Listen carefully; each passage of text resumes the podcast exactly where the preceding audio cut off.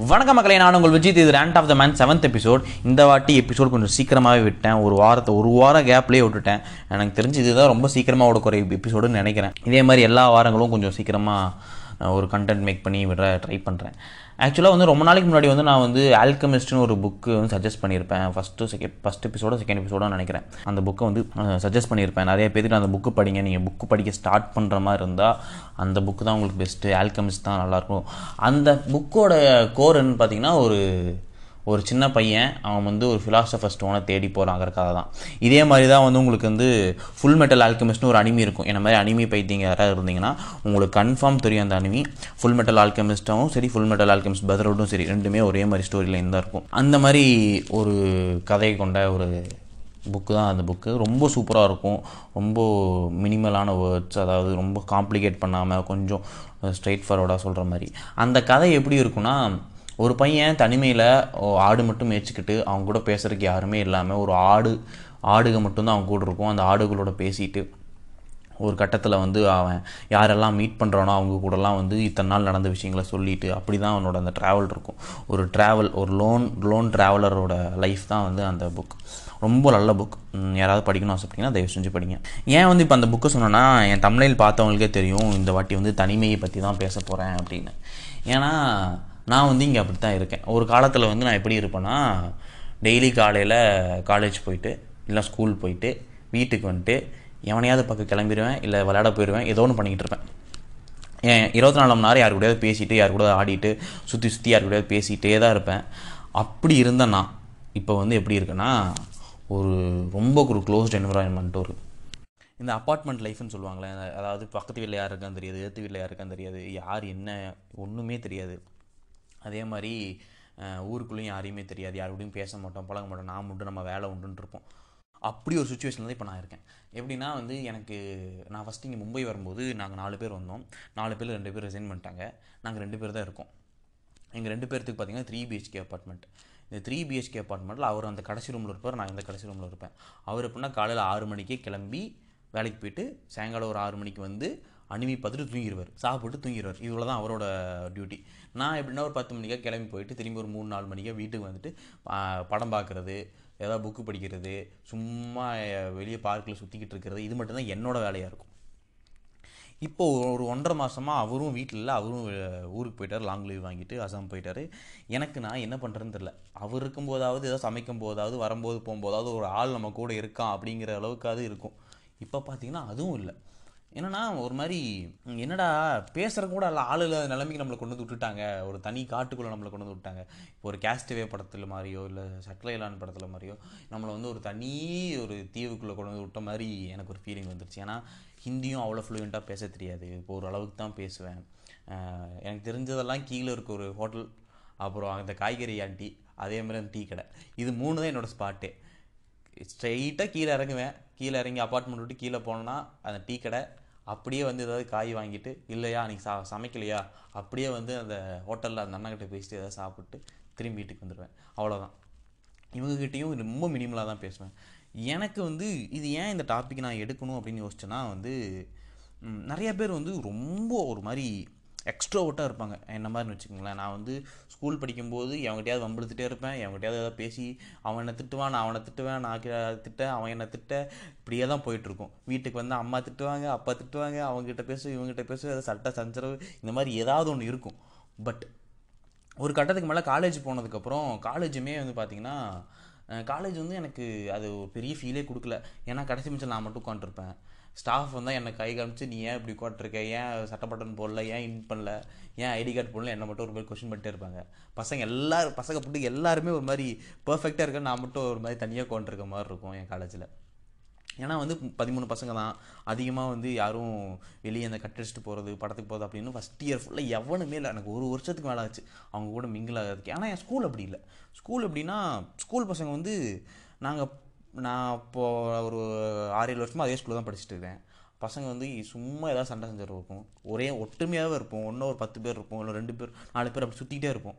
எங்கேயாவது அதாவது rest room போனால் கூட கூட ஒரு நாலு பேர் தான் வருவாங்க. அப்படி தான் இருக்கும் ஸ்கூலு இப்படி இருந்து இப்படி வாங்கினதுக்கப்புறம் பக்கத்து கிளாஸ் பசங்க கூடலாம் நல்லா பேச ஆரம்பிச்சிட்டேன் காலேஜில் காலேஜ் எப்படின்னா மெக்கானிக்கல் டிபார்ட்மெண்ட் பசங்க எவனாவது இருப்பான். அவங்க அவங்க ரூம் ஹாஸ்டலில் போய் அவங்க ரூமில் உட்காந்துப்பேன்.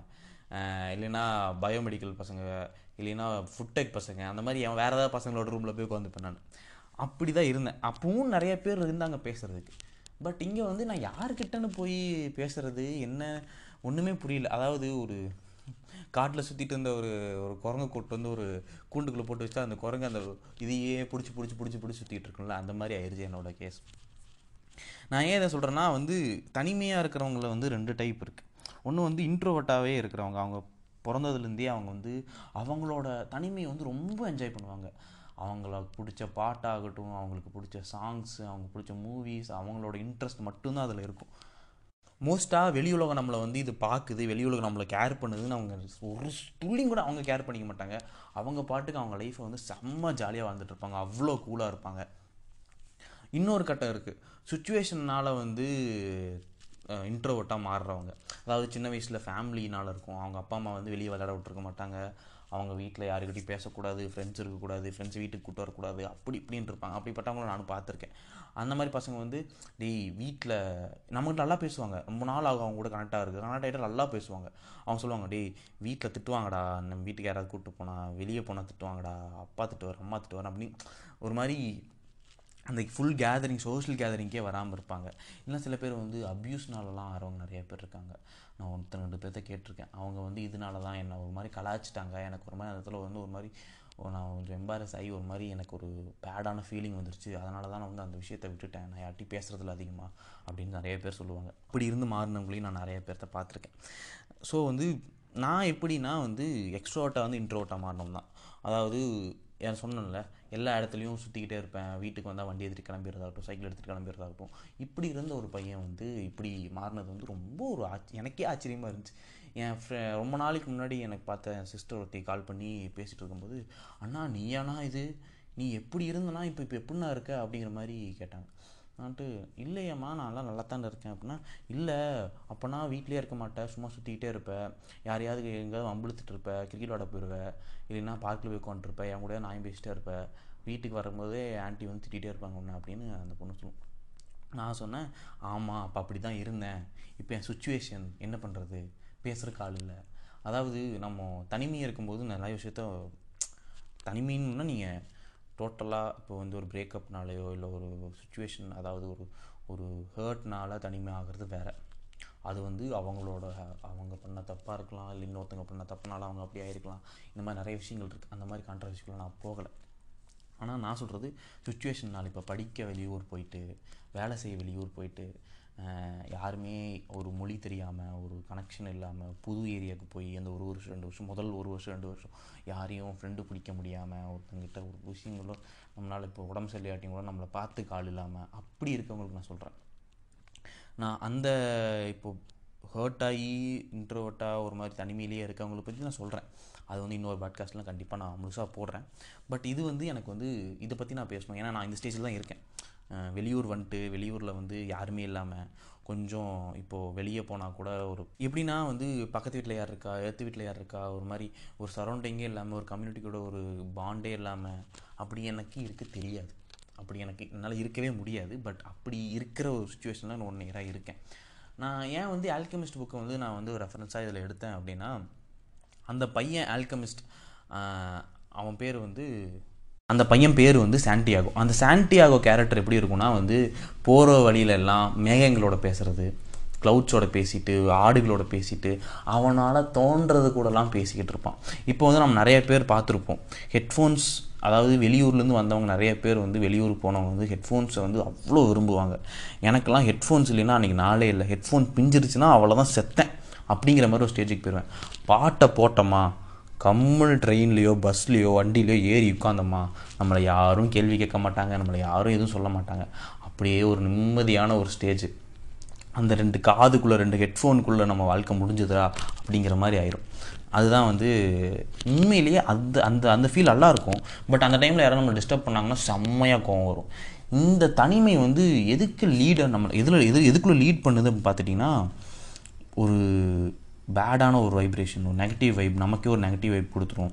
ஏன்டா வாழ்கிறோங்கிற ஒரு நெகட்டிவ் வைப் கொடுத்துரும். அதே மாதிரி தேவையில்லாத நிறையா தாட்ஸ் வரும். ஓவர் திங்கிங் ஸ்லீப்பில் அது ஒன்றும் தூக்கமே வராது. நான்லாம் தொடர்ந்து ரெண்டு நாள்லாம் தூங்காமல் இருந்திருக்கேன். ஏன்டா தூங்காமல் இருக்கிறலாம் யோசிச்சிருக்கேன்.